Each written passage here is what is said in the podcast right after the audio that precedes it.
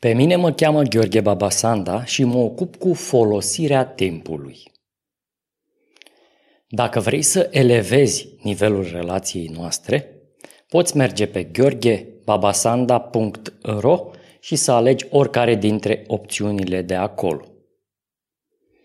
Să începem episodul 6 din podcastul Stai neîndârjit. Pentru astăzi ți-am pregătit foarte multe subiecte interesante.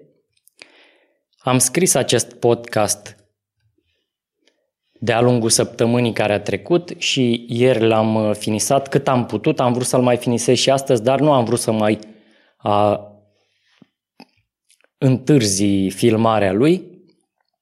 Nu vreau să crească atât de mult ponderea scrierii în acest podcast, vreau să rămână un pic spontan. Așadar, dacă discursul nu va fi chiar atât de fluid pe cât uh, eu și și tu te-ai aștepta, mergem mai departe, cu timpul o să se fluidizeze sau nu. Astăzi vor, vom vorbi despre următoarele subiecte. Cuvântul zilei, care este intuiția, fosta definiție a zilei, acum o să o numesc cuvântul zilei. Deci vor vorbi, vom vorbi despre intuiție la cuvântul zilei, omul nenașpa, Matthew Walker, la subiectul, la segmentul ordine, vom vorbi despre exprimarea pozitivă La relații vom vorbi despre broaștele țestoase care seamănă cu pietre, o să înțelegi la momentul acela, și cântărețul zilei Mozart. Începem cu o completare la episodul trecut,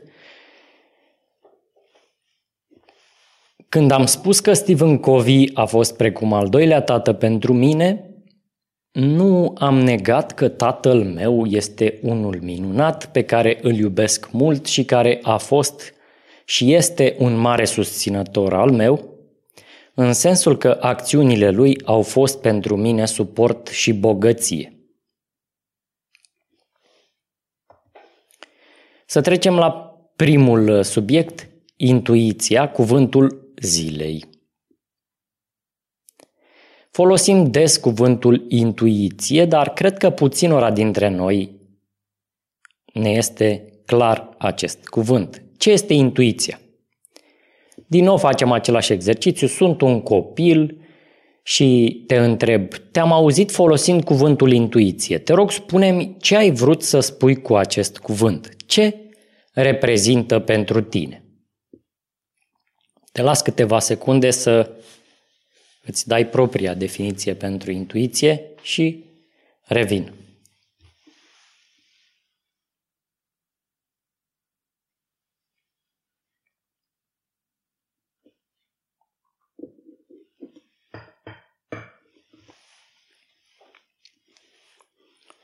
Haideți să vedem, hai să vedem ce spune Dexul despre acest cuvânt. Are trei definiții. Capacitatea a conș- prima, capacitate a conștiinței de a percepe esența unui fenomen sau a unui obiect în mod spontan, fără a se servi de raționamente. Capacitatea conștiinței de a percepe esența unui fenomen sau a unui obiect în mod spontan, fără a se servi de raționamente.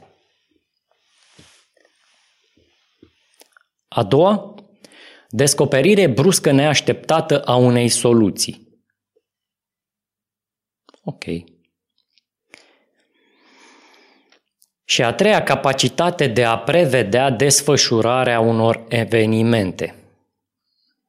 Asta aș considera-o mai degrabă premoniție. Să, eu aș defini intuiția în felul următor. Spun definițiile din DEX pentru că dicționarul explicativ al limbii române este ceva important pentru limba română și vreau să avem un punct de pornire. Eu numesc intuiția ceva care strigă din interiorul nostru, subtil, la noi. Ceva care strigă din interiorul nostru subtil la noi. Și dezvolt. Intuiția este ceva foarte ușor de ignorat. Ea este într-atât de fină încât, dacă nu ne așteptăm la exprimarea ei, nu o vom considera. Este în natura ei să fie ușor de ignorat. Se exprimă așa de diferit de cum suntem noi obișnuiți să fie lucrurile, încât nu o vom sesiza decât dacă ne așteptăm ca ea să se exprime și dacă suntem pregătiți să o considerăm în deciziile noastre. Deci ne trebuie și practică în a o considera încât să avem un obicei din asta. Este o abilitate. Intuiția trebuie studiată și este nevoie de curaj să avem încredere în ea, dar ascultând-o o dată, de două ori și înțelegând-o, putem avea mai multă încredere în ea și o putem folosi ca pe resursa valoroasă care este.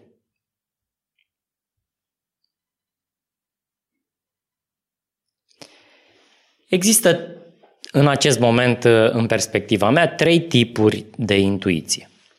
Primul, referințele practice de când ne-am născut, experiența, practic baza noastră de date despre realitate.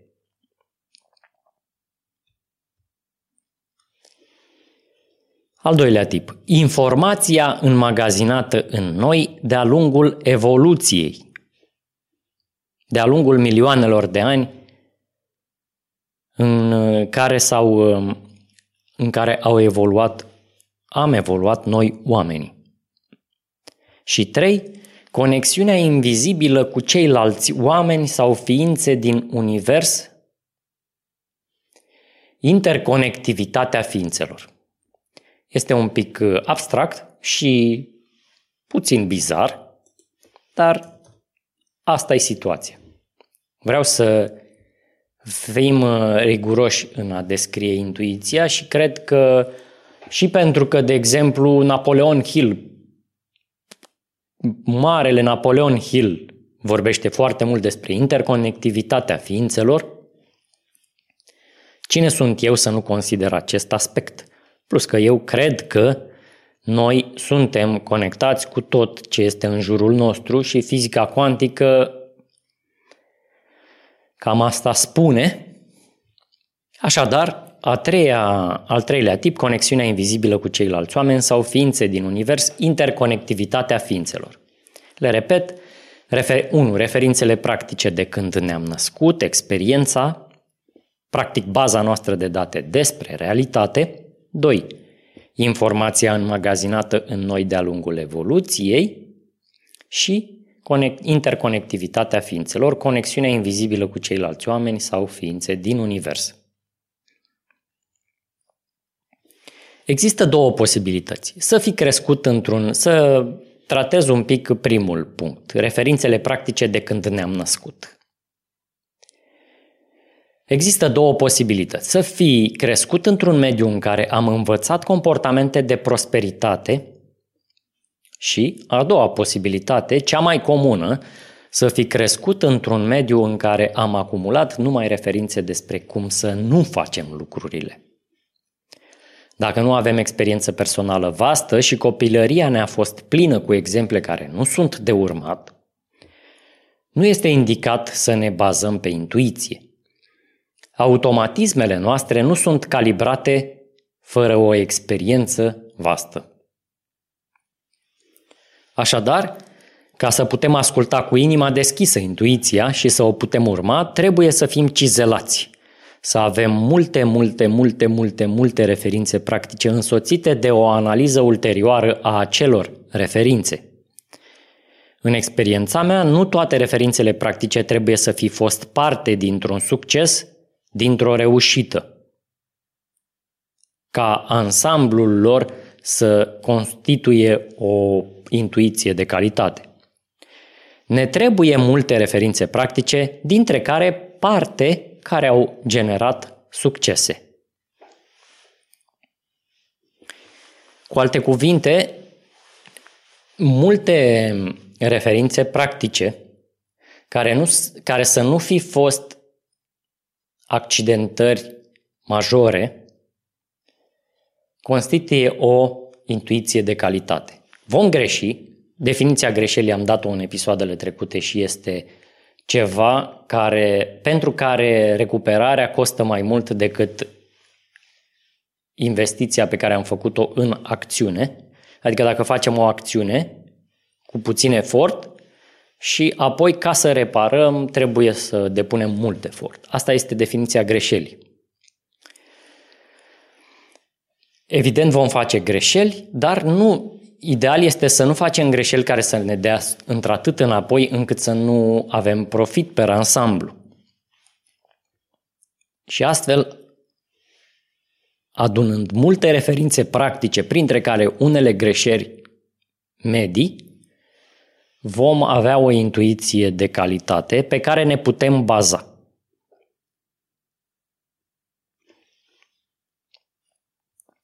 Prin urmare, etapele folosirii intuiției sunt 1. Adunăm suficientă experiență și analizăm acea exper- suficientă experiență și analizăm acea experiență încât să ne putem baza pe informația pe care ne-o transmite intuiția. 2. Suntem sensibili la ea și o percepem atunci când se exprimă. 3. Facem un eveniment din perceperea ei, conștientizăm perceperea ei, pentru că ea este ceva foarte subtil și subtilul de obicei nu participă la deciziile noastre. Iar noi vrem ca decizia să participe, ca intuiția să participe. Și patru, dacă informația pe care ne-a dat-o, intuiția, este ceva ce vrem să urmăm, facem acel lucru chiar atunci, pentru că altfel vom fi distrași de celelalte evenimente din jur care nu sunt subtile și acelea vor câștiga atenția noastră cu o mai mare ușurință decât o poate face intuiția, încât informația primită se va pierde și o vom uita probabil pentru totdeauna.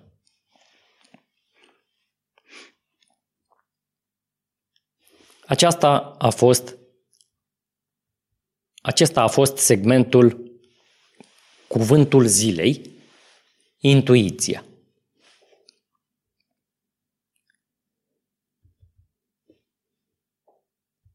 Următorul subiect este omul nenașpa.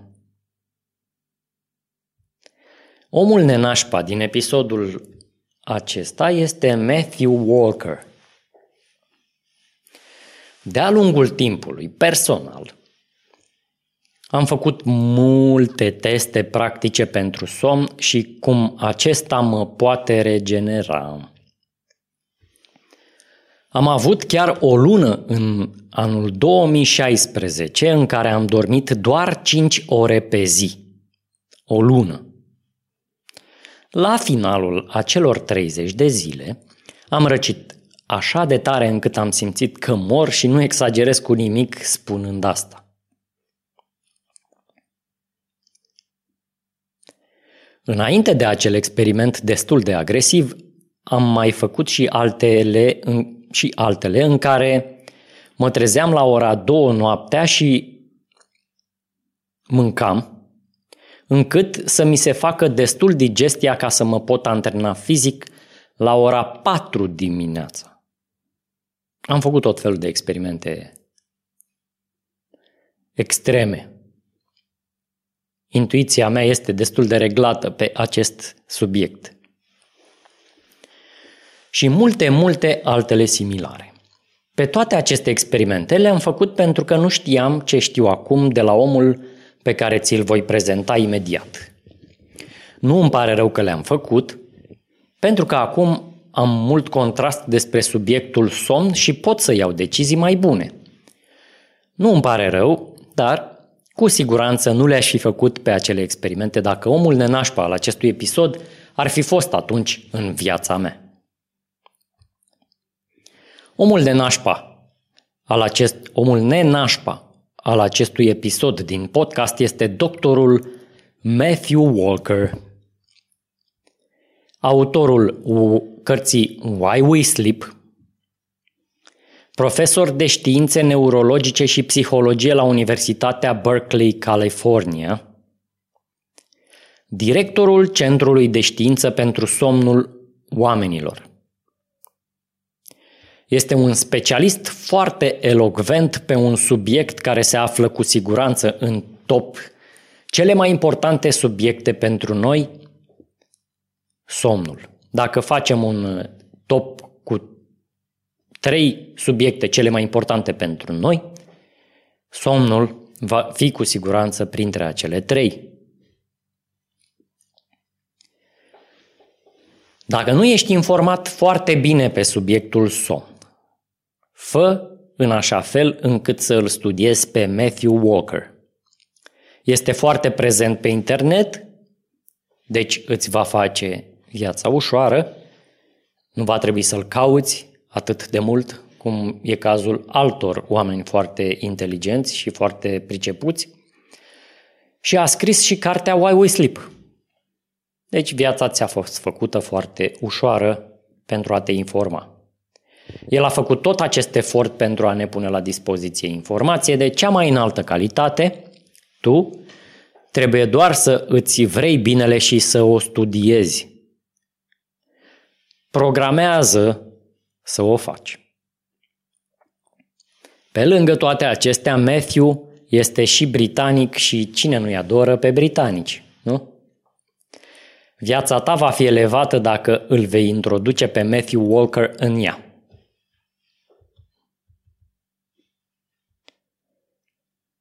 Acesta a fost segmentul Omul nenașpa, Matthew Walker.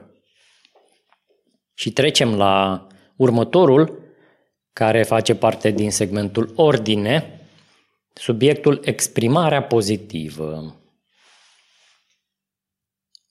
Am vorbit într-unul dintre episoadele trecute din, despre pozitivitate și poți găsi cu ușurință acel videoclip.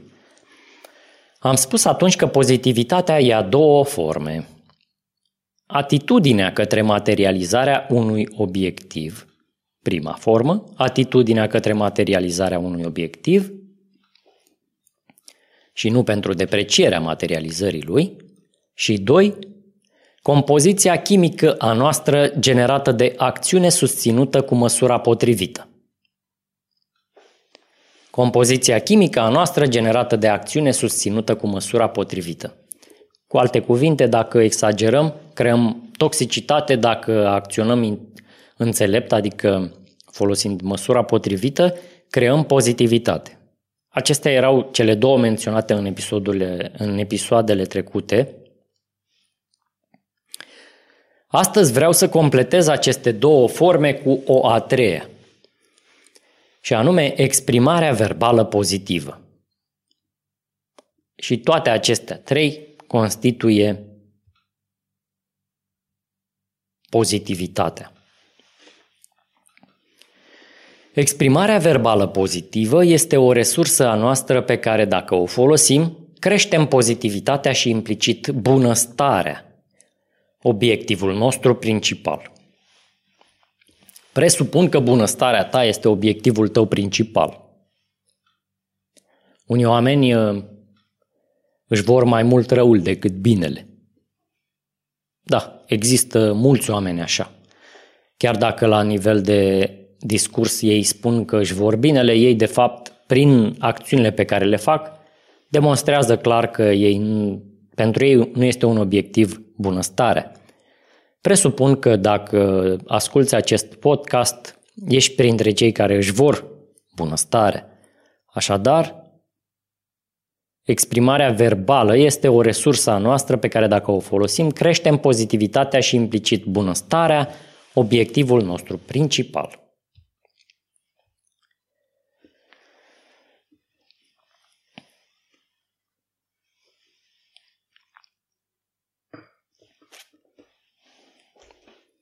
Mai departe.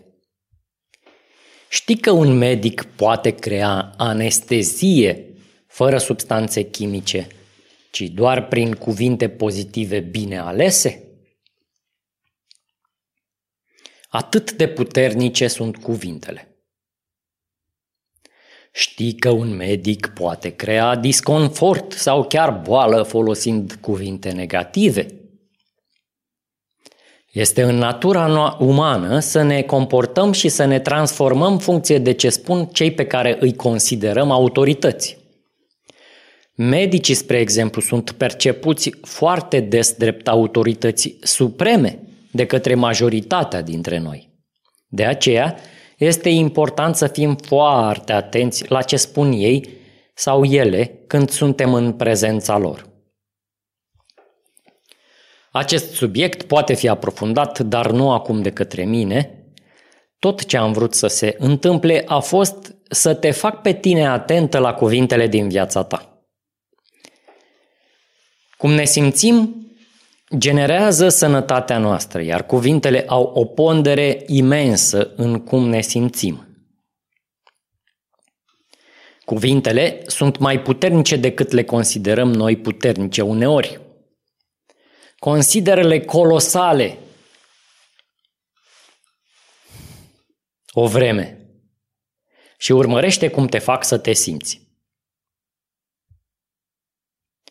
Câteva exemple de exprimare verbală pozitivă. În loc de coș de gunoi. Cum te face să te simți coș de gunoi? Gunoi. Gunoi.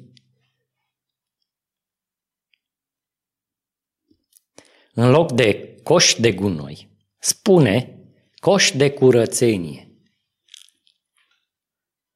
Da? Sună bizar, și asta pentru că este o unealtă care funcționează. De obicei, uneltele care funcționează ne bruschează percepția. Pentru că suntem obișnuiți să facem prost. Când ni se prezintă o posibilitate, posibilitatea de a face bine, evident că este într-un mare contrast față de prostul pe care îl făceam. Deci, din nou, în loc de coș de gunoi, spune coș de curățenie. Pronunță-le pe amândouă și vezi cum te simți după fiecare enunț. Apoi decide care te-a făcut să te simți mai bine și păstrează-o pe aceea. Alt exemplu, în loc de îmi doresc să nu mă îmbolnăvesc, încearcă îmi doresc să fiu sănătoasă tu.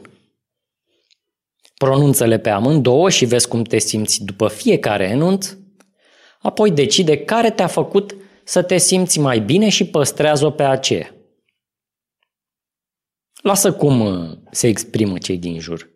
Lasă-i pe cei din jur să-și provoace propria bunăstare și propria sărăcie. Tu alege, fă alegerea simplă pentru tine. O alegere simplă azi, o alegere simplă mâine, o alegere simplă poimine și uite așa se stratifică toate alegeri sim, toate aceste alegeri simple pentru tine în viața ta și peste 10 ani, peste 5 ani, tu vei avea bunăstare mai multă decât sărăcie, iar cei din jur care spuneau că să zici coște curățenie sună ciudat, ei nu au același nivel de bunăstare pe care l-ai tu. Și între astea două, ce alegi? Eu aleg bunăstarea, tu alegi ce vrei. Dar probabil, pentru că ești alături de mine la acest podcast, alegi bunăstarea. Alege bunăstarea.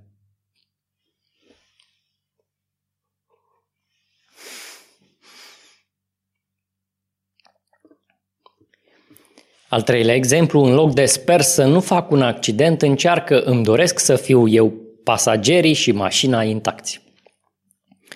Îmi doresc să fim eu pasagerii și mașina intacți.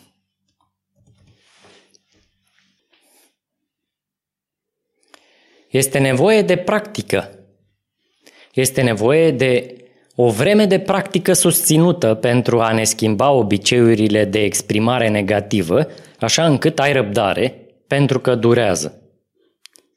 Folosim uh, milioane de cuvinte și ca să le restructurezi ordinea în care le selectezi în mintea ta și pentru că suntem angrenați în, în, în acțiuni, este un fenomen de durată. Este o transformare de durată, așadar ai răbdare, dar fă alegerea bună.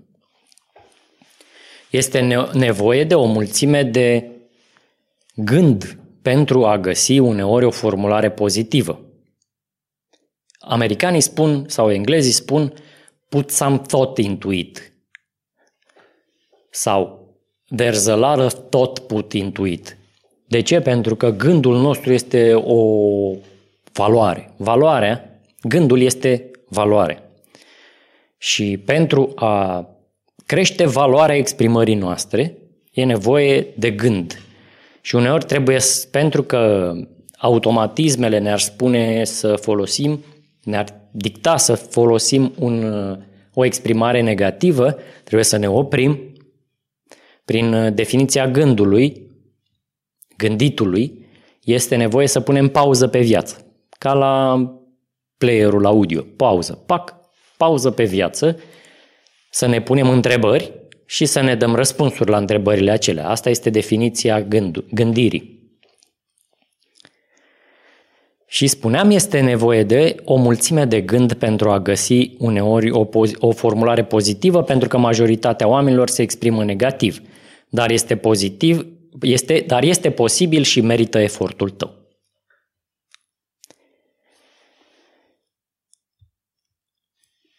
Considerele colosale pe cuvintele din ziua ta. Este important. În Neurolinguistic Programming, acestea se numesc submodalități sau modalități, una dintre astea două. Dar ce înseamnă? Înseamnă că noi gândim în imagini și în sunete și în emoții. Și pentru a avea un impact mai mare asupra noastră, mărimea imaginilor pe care ni le creăm în minte sau uh, volumul sunetelor pe care le avem în minte, acestea două sunt foarte importante, sau puterea emoțiilor, acestea trei.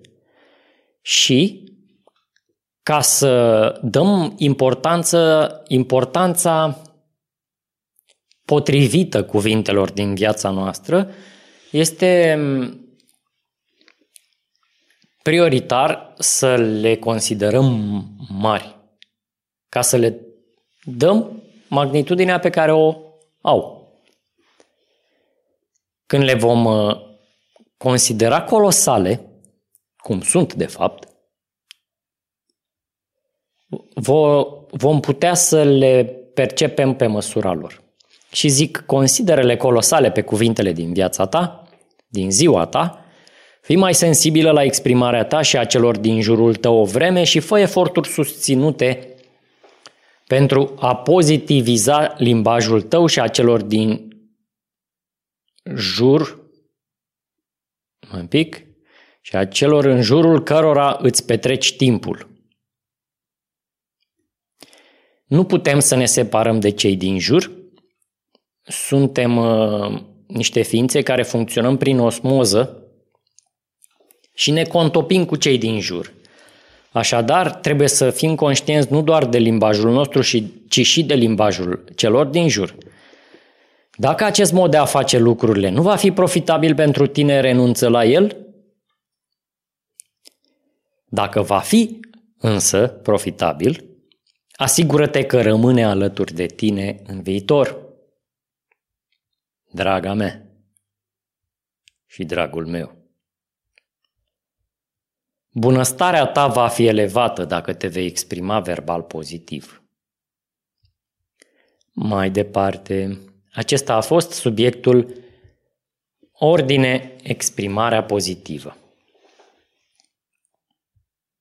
Ordine vine de la faptul că folosirea timpului înseamnă de fapt, selectarea și ordonarea activităților și, într-un cuvânt, ordine. Dar haideți să-l redefinim și să-i spunem folosirea timpului. Folosirea timpului. Acesta a fost segmentul folosirea timpului, două puncte, exprimarea pozitivă. Da? Perfect. Mai avem două subiecte. Zburăm prin acest episod din podcast. Următoarele două sunt relații și cântărețul zilei. Relații, broaștele țestoase care seamănă cu pietre. Aici, la ce subiect mi-aș fi dorit să mai lucrez astăzi, dar am considerat momentul cel mai potrivit să filmez și cel mai, cea mai bună folosire a timpului nostru este să fructificăm resursele și anume momentul potrivit, așadar am făcut această alegere, dar îți spun că parte din acest text ar fi putut fi îmbunătățit. Haideți să ne, hai să ne mulțumim cu forma lui de acum. Focalizează-te pe această unealtă pe care vreau să o ai în um, repertoriul, uh, în uh, totalitatea uneltelor pe care le folosești. Fă eforturi să înțelegi ce vreau să zic. Eu um, am încercat să explic cât mai bine. Pentru mine acest fenomen este foarte clar, îl folosesc cât de mult timp și cei cărora li l-am transmis l-au înțeles cu ușurință. Sper și acest text să te ajute pe tine să-l înțelegi cu ușurință. Probabil eu uh, sunt foarte exigent cu mine însumi și cred că nu a fost scris bine. Poate că a fost scris bine, dar există ambele posibilități. Să fi fost scris bine și să fi fost scris uh, defectuos. Hai să vedem dacă se înțelege sau nu. Dar dacă se înțelege și crezi că ar fi putut să fi fost scris mai bine, uh, ia înțelegerea și lasă perspectiva despre cât de bine a fost scris textul. Ok? Ok. Mai departe. De fapt, să începem nu mai departe. Ai în vedere că vorbim despre comunicare. Multă vreme a fost foarte, am fost foarte atent la ce anume mă ridică și ce anume mă face să mă simt precum un pietroi când petrec, când petrec timp printre oameni. Există această diferențiere, există această diferențiere. Unii ne fac să ne simțim ușori, alții ne fac să ne simțim ca, precum niște pietroaie și cred că este important să o aprofundăm pe această diferențiere. Ai că mă descurc. Ni se întâmplă des să comunicăm cu anumiți oameni și să ne simțim ușori, precum fulgi, elevați și bine, într-un cuvânt.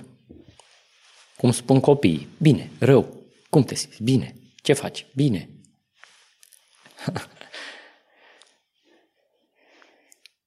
Și există oameni pe care dacă doar pe care doar dacă îi privim ne strică dispoziția. Sunt atât, sunt atât de eficienți. Și oamenii care sunt, săr- sunt săraci sunt foarte eficienți. Sunt eficienți la a fi săraci. Pot fi și ei studiați. Să vedem ce fac ca să fie atât de eficienți în a fi săraci.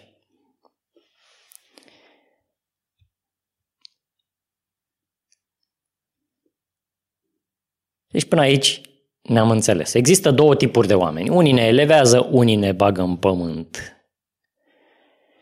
Să știm ce îi diferențiază nu va schimba neapărat cum ne vom simți când interacționăm cu ei.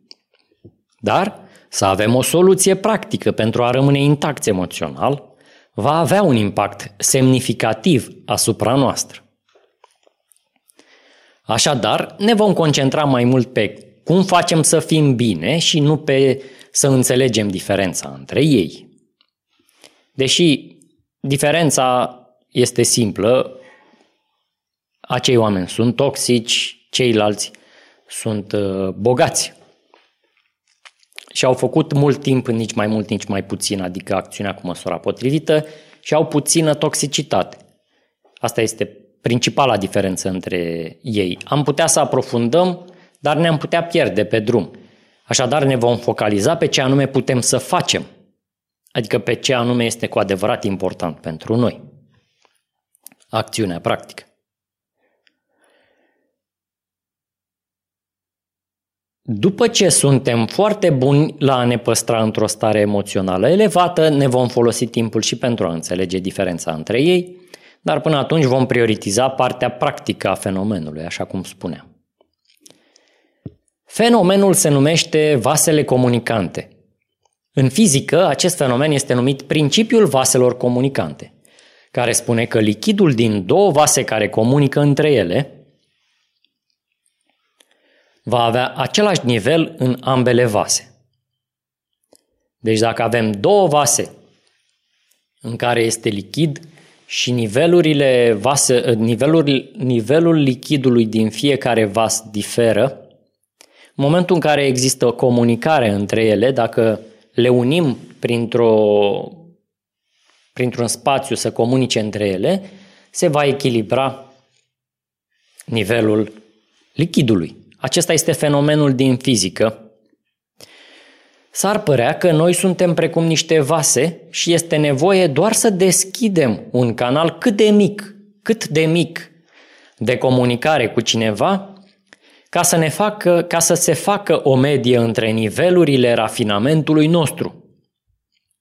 Iar dacă starea de spirit a celeilalte persoane este depreciată, starea noastră o va completa pe a ei și a ei pe a noastră.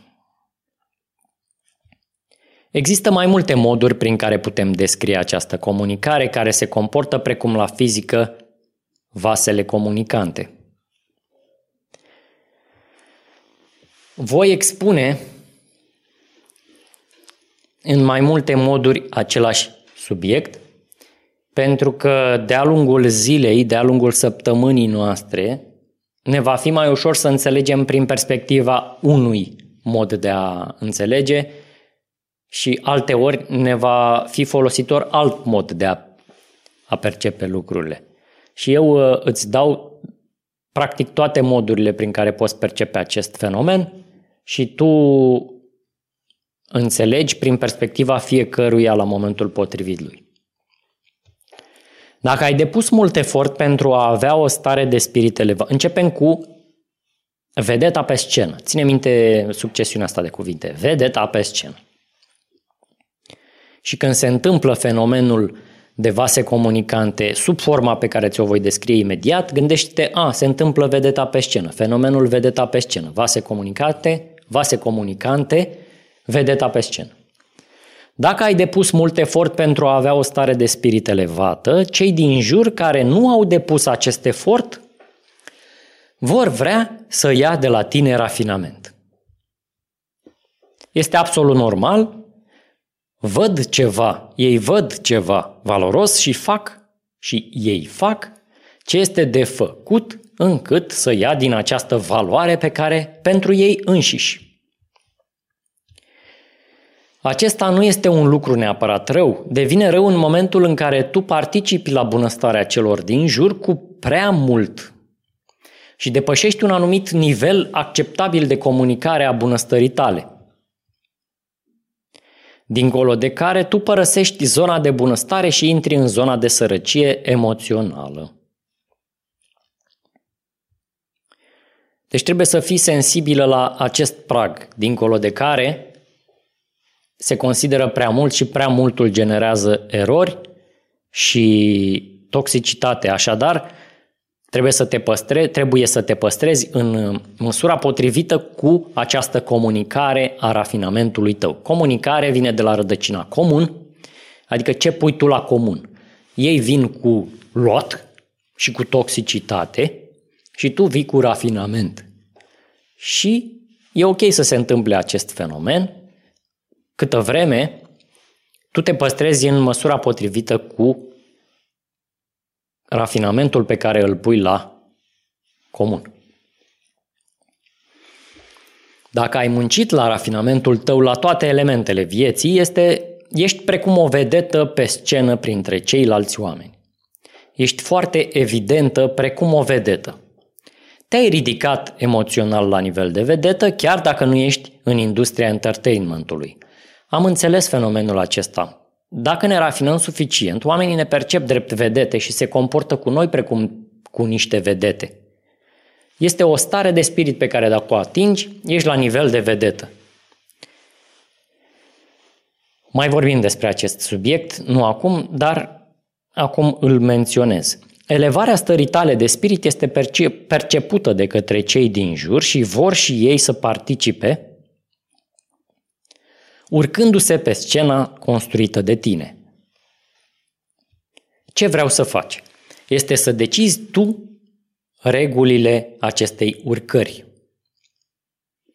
Ce vreau să faci este să decizi tu de regulile acestei urcări. Să nu permiți oricui să se urce oricum pe scena construită de către tine.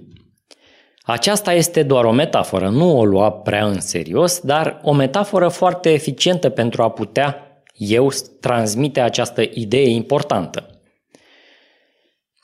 Rămăsesem la că oamenii nerafinați vor să se urce pe scenă, să participe la spectacolul care este viața ta, pentru că spectacolul este frumos. Viața cuiva care depune efort la bunăstarea ei este frumoasă. Dar oamenii se vor urca pe scenă așa cum sunt ei. Unii agresivi, alții conflictuali. Dacă cineva este agresiv, va fi agresiv foarte des. Pentru că aceasta este natura lui. Aici se simte el bine. El sau ea. Doar aici știe să fie, iar când comunică, va fi agresiv, pentru că în acest spațiu se simte el sau ea confortabil sau confortabilă. Agresivitatea este precum a doua natură pentru ea și când comunică cu tine, sărim peste cacofonie, și când comunică cu tine, vrea să dea ce este mai convingător din ea. Adică ce? Agresivitate, ce știe. Nu să dea ceva ce nu știe, dă ce știe și ea știe agresivitate. Deci de multe ori este o înțelegere greșită aici. Uneori când cineva se comportă cu agresivitate cu noi, Asta dacă suntem rafinați. Pentru că pot fi agresiv cu noi pentru că suntem noi tântălăi. Să presupunem că suntem rafinați. Dacă uneori când cineva se comportă cu agresivitate cu noi și noi suntem rafinați, este pentru că ei vor să participe și ei la realitatea noastră frumoasă. Este un compliment, de fapt. Asta vreau să înțelegi. Dar seamănă cu altceva și e posibil să-l faci confuzie. Și eu vreau să nu mai faci confuzie. Dacă cineva e agresiv cu tine, înseamnă că acel om vrea să ia de la tine rafinament și așa știe el să o facă. Îți dă practic un compliment și tu iei măsura potrivită din complimentul acela. Adică îi dai puțin rafinament pe măsura în care merită, cum zice Jim Ron. Jim Ron zice că să dăm valoare celor din jur pe măsura meritelor lor, pentru că așa face și natura. Natura răsplătește meritul și nu nevoia. Adică dacă eu am nevoie de bani acum, nu înseamnă că natura o să-mi dea bani. Dar dacă eu merit bani acum, natura o îmi va da. Același lucru vreau să-l faci și tu. Dacă cineva merită atenția ta, i-o dai. Dacă nu, o să te extragi și o să-ți spun exact ce este de făcut. Din nou, deci de multe ori este o înțelegere greșită aici. Uneori când, când cineva se comportă cu agresivitate cu noi, asta dacă suntem rafinați.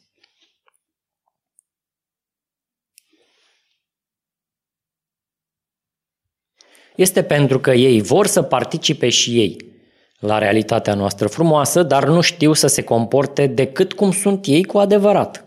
Dacă sunt agresivi în general, vor fi agresivi și acum. Acest mod de comportament fiind cel mai accesibil lor într-o situație intensă precum comunicarea cu cineva pe care ei o consideră autoritate. Asta înseamnă, de fapt, nivelul de vedetă. Nivelul autorității noastre crește într-atât încât ei ne percep drept vedete. Pentru că vedetele au, cum zic americanii, pull, adică au atracție. De ce sunt atractivi oamenii? Zi repede, de ce sunt atractivi oamenii? Păi, sunt atractivi pentru că știu să trăiască. Pentru că atunci când suntem cool, înseamnă de fapt că suntem conectați la natură. Nu putem fi cool fără să fim lideri. Leadership-ul și cool sunt același lucru și cool înseamnă că suntem conectați la natură, iar natura ne investește, ne investește, cred, da, investește în noi, ne investește cu rang, cu autoritate. Și ce înseamnă asta? Înseamnă mai multă responsabilitate decât uh, fan, sincer. Leadership-ul nu este neapărat mai mult fan decât uh, responsabilitate. Responsabilitate pentru că noi, fiind exemple, trebuie să fim exemple bune și pune foarte multă greutate pe noi.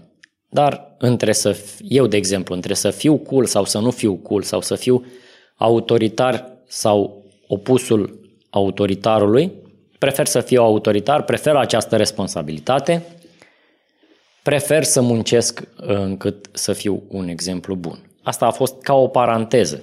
Deci suntem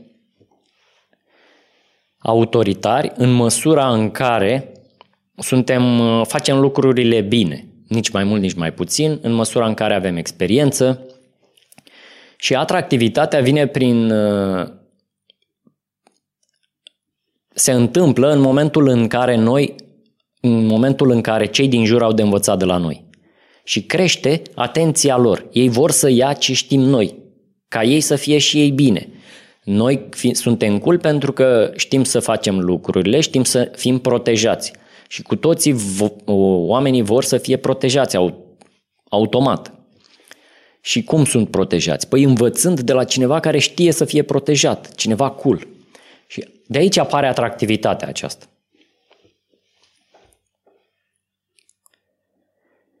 De aia ne consideră autoritate. Și nu este neapărat ceva ușor de dus. Personal, cred că este cel mai greu lucru din lume. Iar autoritatea se pierde. Nu rămâi autoritar sau nu rămâi cool, decât dacă faci în continuare ce ai făcut ca să fii cool și anume măsura potrivită, iar măsura potrivită implică multă responsabilitate și muncă. Continuăm. Tu ești responsabilă pentru cantitatea de raf- tu ești responsabilă pentru cantitatea de rafinament pe care o pui la comun pentru a fi folosită. Dacă cineva încearcă să te atragă într-o interacțiune a căror caracteristici nu îți plac, te poți extrage. Repet, te poți extrage. Uneori, un uh, cioban, nu, ciobanii sunt buni, un, uh, un uh, tântălău, un agresiv, te atrage în agresivitatea lui și se ceartă cu tine. Tu nu înseamnă că trebuie să te cerți înapoi cu el te poți extrage. Poți să zici, numai un pic, m-a sunat cineva. Scuză-mă că te-am deranjat, revin. Revin never. Uneori e potrivit să ne îngrănăm, dar în general putem să ne extragem agresivității dacă este aceasta pe care ți-o descriu aici. Această agresivitate ca finalitate, ea, intenția ei din background nu este să se ajungă la război. Este pentru a, a extrage rafinament de la tine. Asta vreau să înțelegi, că există mai multe tipuri de agresivitate. Și spuneam, tu ești responsabilă pentru cantitatea de rafinament pe care o pui la comun pentru a fi folosită. Dacă cineva încearcă să te atragă într-o interacțiune a căror caracteristici nu îți plac, te poți extrage. La tine este responsabilitatea pentru comunicarea aceasta a rafinamentului tău, a rafinamentului tău. Cei din jur nu se vor opri din a lua și lua și lua dacă îi lași. Repet, cei din jur nu se vor opri din a lua și lua și lua dacă îi lași. Tu ai muncit ani de zile să aduni acest surplus de rafinament pe care să îl pui la comun, ei ar vrea să-l ia pe tot. Și îi înțeleg. Empatizez cu ei și îi înțeleg te vor atrage în conflicte care nu au sens și în timp ce tu cauți sensul din interacțiune, este un fel de magie, nu magie, un fel de, da, un fel de hocus-pocus ce se întâmplă. Te fac să te uiți la conflict și pe altă parte sustrag energie. Dar tu trebuie să știi fenomenul acesta și să fii atent aici și să te sustragi de aici. Și când zic aici și aici, zic pentru video, conflict sau uh, extragere de energie. Te vor atrage în conflicte care nu au sens și în timp ce tu cauți sensul din interacțiune, ei sunt conectați la tine și iau din rafinamentul tău mult muncit. Este o formă de furt nu spun să fim egoiști, spun doar să, redi- să direcționăm folosirea surplusului rafinamentului nostru pentru cauze cât mai profitabile pentru cât mai mulți oameni. Acest rafinament este cel mai bine folosit pentru a-i eleva pe cei care vor lua rafinamentul și îl vor, îl vor pune la treabă, nu cu cei care îl vor irosi. Și în general, dacă nu zic totdeauna, cei care se ceartă cu tine ca să extragă rafinament de la tine, îl vor irosi dacă le dai atenție. Rafinamentul acela va fi irosit și este responsabilitatea ta să îl protejezi. Unde poți să îl investești? Îl poți investi în uh, ocupația ta. Dacă tu ești uh, dacă tu faci orice, poți să te dedici ocupației tale și să investești rafinamentul în clienții tăi. Clienții tăi înseamnă, când spunem clienții tăi, înseamnă că ei au plătit pentru serviciile tale. Cu alte cuvinte, oamenii aceia sunt dispuși să facă profit din ce primesc de la tine prin faptul că ei sunt dedicați ție prin suma de bani pe care o pun la comun cu tine. Tu dai valoare prin produsele tale pe care le îmbraci în rafinament și ei îți dau înapoi valoarea pe care o au ei de dat și anume bani. Ideal este să se facă schimb și de produse și de rafinament. Aia este heaven când ai un client care este rafinat și care te protejează. Acel client este un îngeraș.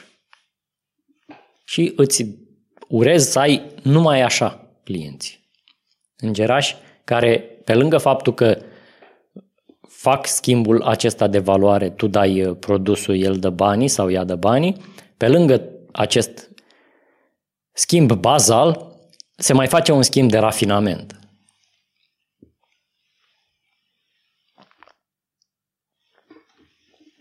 Continuăm? Un alt mod prin care putem să clarificăm acest fenomen este următorul. Deci am vorbit despre vedeta pe scenă și acum vorbim despre broaștele, cred că despre asta vorbim, despre broaștele țestoase. Ține minte și această formulare. Ții minte vedeta pe scenă, ții minte broaștele țestoase. Și o să înțelegi de ce. Imaginează-ți, da, despre ele vorbim, imaginează-ți un râu pe care trebuie să îl traversezi. Acest râu are peste el o potecă alcătuită din ce par a fi pietre rotunde care se sprijină pe fundul râului și care se află la o distanță de jumătate de metru între ele. Deci avem un râu și de pe o parte a râului pe cealaltă parte putem traversa râul pe aceste pietre care se află la jumătate de metru între ele. Poți traversa acest râu, cum spuneam, călcând pe rând pe fiecare dintre pietrele rotunde. Unele dintre acestea sunt chiar pietre și îți pot susține greutatea, cel puțin temporar.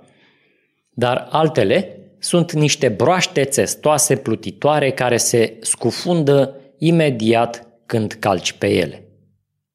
Brusc. Așa putem să spunem că sunt oamenii din viața ta, iar râul este ziua ta. Când comunicăm cu unii oameni, ei se simt pentru starea noastră de spirit precum niște broaște țestoase pe care când călcăm se scufundă repede și noi ne înnecăm. Starea noastră de spirit se înneacă. Este important să identificăm cât mai repede pe oamenii care sunt de fapt niște broaște țestoase pentru starea noastră de spirit și să nu zăbovim în interacțiunea cu ei pentru că ne vom înneca. Cum spuneam mai devreme, comunicăm cu cineva în măsura în care este merituos. Comunicăm cu ei cât să le înțelegem natura – dar trebuie să fim foarte eficienți în a, a, percepe, pentru că unii sunt atât de eficienți încât îți pot lua foarte multă energie în foarte scurt timp. Ei fiind săraci, nivelul lor energetic fiind mic, tu vii cu nivelul tău de rafinament, se face o medie între cele două și ești fact. Don't be fact. Trebuie să fim inteligenți și pricepuți la psihologia umană și la formele umane. Uneori, eu uh, cred că deși avem două mâini și două picioare și un cap și arătăm similar, eu nu cred că suntem aceeași rasă. N-are sens pentru mine ca doi oameni, unul rafinat și unul absolut nerafinat, să fie din aceeași rasă. Nu are sens pentru mine. Dar se întâmplă. Semănăm, dar pe de altă parte nu semănăm. Comunicăm cu ei cât să le înțelegem natura, spuneam. Dar dacă ne surprindem scufundându-ne, sărim repede pe următoarea piatră și pe următoarea până călcăm cu adevărat pe una care ne susține, cel puțin temporar. Când și aceasta începe să se scufunde, care este un indicator de moment potrivit, că s-a schimbat momentul. Și este normal să se schimbe momentul. Când și aceasta începe să se scufunde, mergem pe următoarea și tot așa comunicăm cu oamenii în măsura în care sunt ei pregătiți să comunice cu noi, încât să fim cu toții veseli și să ne amplificăm stările de spirit. Ce ți-am descris aici este metoda de creare a stării de flow în societate.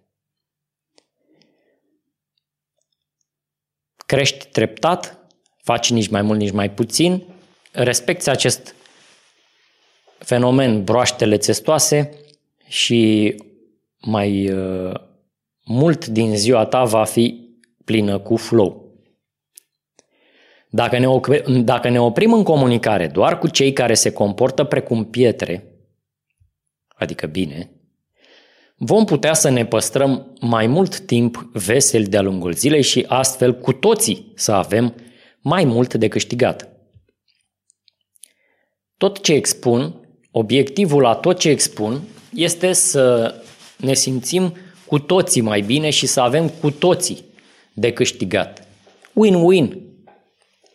Win-win all over.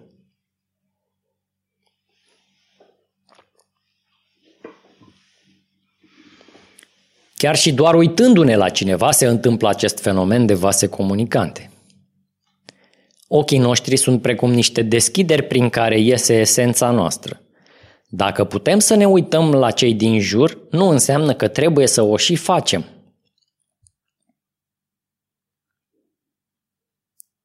Aici vreau să, dau, să dai drumul la motorul de înțelegere. Ne abstractizăm. Come with me. Trăim într-o societate unde suntem foarte mulți. Acesta este un fapt. Nu avem energie pentru toți. De aceea trebuie să fim selectivi. E bine că putem să o facem și să câștige toată lumea, cum spuneam. Și cum facem această selecție? Din experiență, am înțeles că oamenii cu care avem treabă ne vor atrage privirea. Aici intervine și intuiția pe care am descris-o mai devreme. Din păcate, trebuie o vreme să ne uităm la toți și să comunicăm cu toți, încât să învățăm care sunt cei cu care avem cu adevărat treabă. Ne trebuie o bază de date de oameni și de personalități ca ulterior să fim mai uh, eficienți în selecția noastră. Iar după ce avem intuiția calibrată, o folosim pentru a decide când vom ridica privirea din pământ sau din, din pământ sau din telefon. Subiectul este un pic abstract, dar am pretenții de la publicul acestui podcast. Cred, cred că te poți ridica la nivelul la care să dezbatem subiecte multifacetate și nu numai pe cele la prima mână. Deci, un mod de a investi bine esența noastră este să nu ne uităm decât la cei cu care avem treabă. Vei simți la cine să te uiți, te vei trezi uitându-te la cei cu care ai treabă. Și numesc treabă orice fel de interacțiune potrivită pentru amândoi.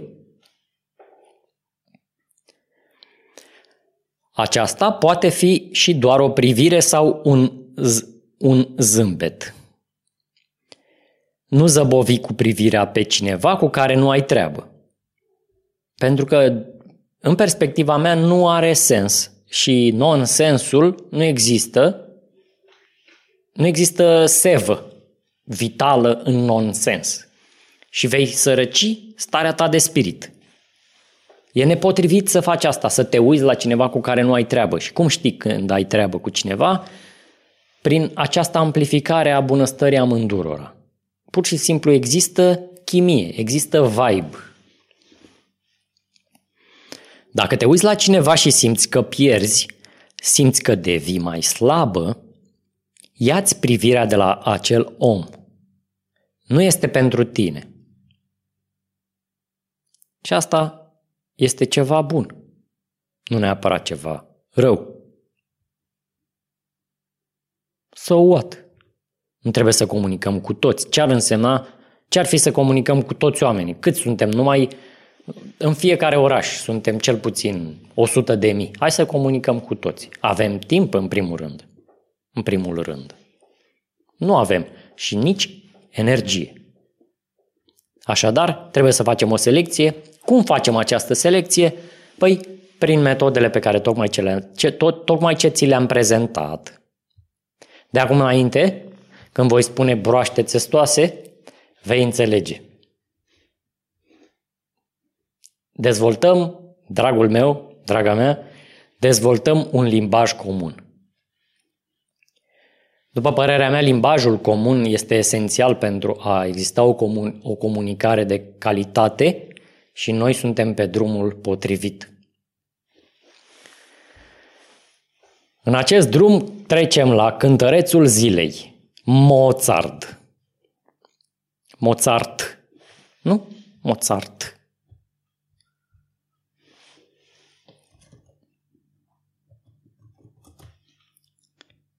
Da. Cu T știam, clar știam, dar uneori știm 60% și vrem să știm 90%. Și eu acum știu 100% Mozart. Multă vreme aș fi ascultat muzică clasică, dar din ce ascultasem deja, niciun compozitor nu îmi ieșise în evidență și o alegere ar fi implicat așa de mult timp încât am fost copleșit și nu am făcut-o. Nici nu m-am oprit să analizez cu adevărat care îmi sunt posibilitățile și trist. Astfel, muzica clasică a lipsit din viața mea de până acum câțiva ani. Este trist, într-adevăr, să lipsească muzica clasică din viața noastră. Însă, acum câțiva ani, am vrut să cresc și nivelul muzicii pe care o găzduiesc în timpul meu. Ți-am mai spus asta în trecut. Pentru asta am descoperit și am prioritizat pe cei care mi se potrivesc cel mai mult dintre muzicieni. Pentru muzica clasică nu sunt așa de multe posibilități precum la alte stiluri de muzică, dar totuși, dacă nu alocăm timp pentru a-i cunoaște pe cei care au compus-o, muzica clasică ne va eluda, va fi suficient de inaccesibilă încât rezultatul va fi că nu o vom asculta. Iar acest fapt ar fi regretabil.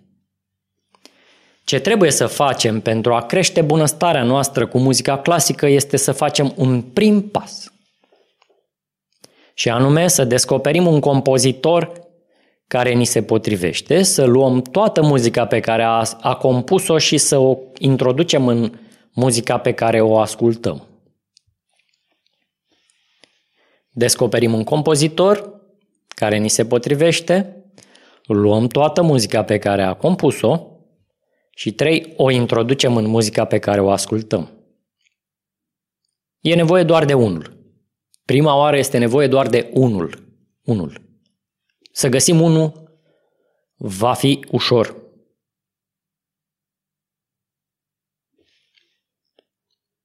Good. Ca să te ajut să faci acest prim pas, îți spun că pentru mine principalul compozitor preferat este Mozart. Mozart? Chiar dacă este cunoscut de noi toți, numele Mozart nu mulți dintre noi avem în depozitul nostru de muzică tot ce a compus el. Probabil o valoare procentuală foarte mică dintre noi avem. După ce am selectat pe toți muzicienii din lista mea, a fost o perioadă de experimentare aprofundată în care mi-am lăsat emoțiile să-mi spună dacă mă potrivesc mult cu acești muzicieni sau dacă nu, și în cam 2-3 ani, Mozart este încă, dacă fac o ierarhie, în top 3, indiferent de stil. Și am câteva zeci. De multe, multe, multe, multe ori mi s-a întâmplat să fie aleasă la întâmplare de către aplicația cu care ascult muzică o piesă a lui și pentru că am o multitudine de muzicieni în listă, am mers la computer sau la telefon să văd cine a compus acea piesă atât de frumoasă. Și aproape de fiecare dată era Mozart. S-ar putea numi acest episod din podcast Era Mozart. Dar nu trebuie să fie tot Mozart și pentru tine. Deși sunt șanse mari să îl adori, tu fă o listă cu, să spunem, cinci compozitori și ascultă două, trei piese compuse de fiecare dintre ei, prioritizându-l pe unul dintre ei. Pe unul. După care experimentează pe o durată mai lungă tot ce a compus el. Dacă după ce îl asculți o vreme rămâne drag în inima ta, păstrează-l. Dacă nu, încearcă-l pe următorul din ierarhie. Dar foarte important, nu te opri din acest parcurs până nu ai un compozitor pe care să îl numești preferatul tău. Muzica clasică îți va returna acest efort cu siguranță înzecit. Pentru mine este Mozart. După ce îl descoperi pe al tău, mi-ar provoca plăcere să îmi spui și mie într-un comentariu la acest videoclip care este el sau ea. Ca o completare, pe lângă Mozart, mai am un compozitor preferat pe care probabil o să ți-l spun într-unul dintre episoadele viitoare. Dacă îl introduci pe Mozart în viața ta, ea va fi foarte probabil elevată.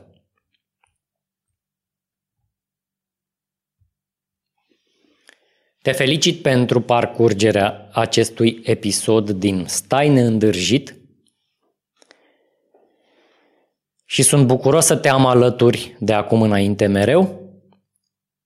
Mergi pe planul.ro și vezi materialul video de pe prima pagină.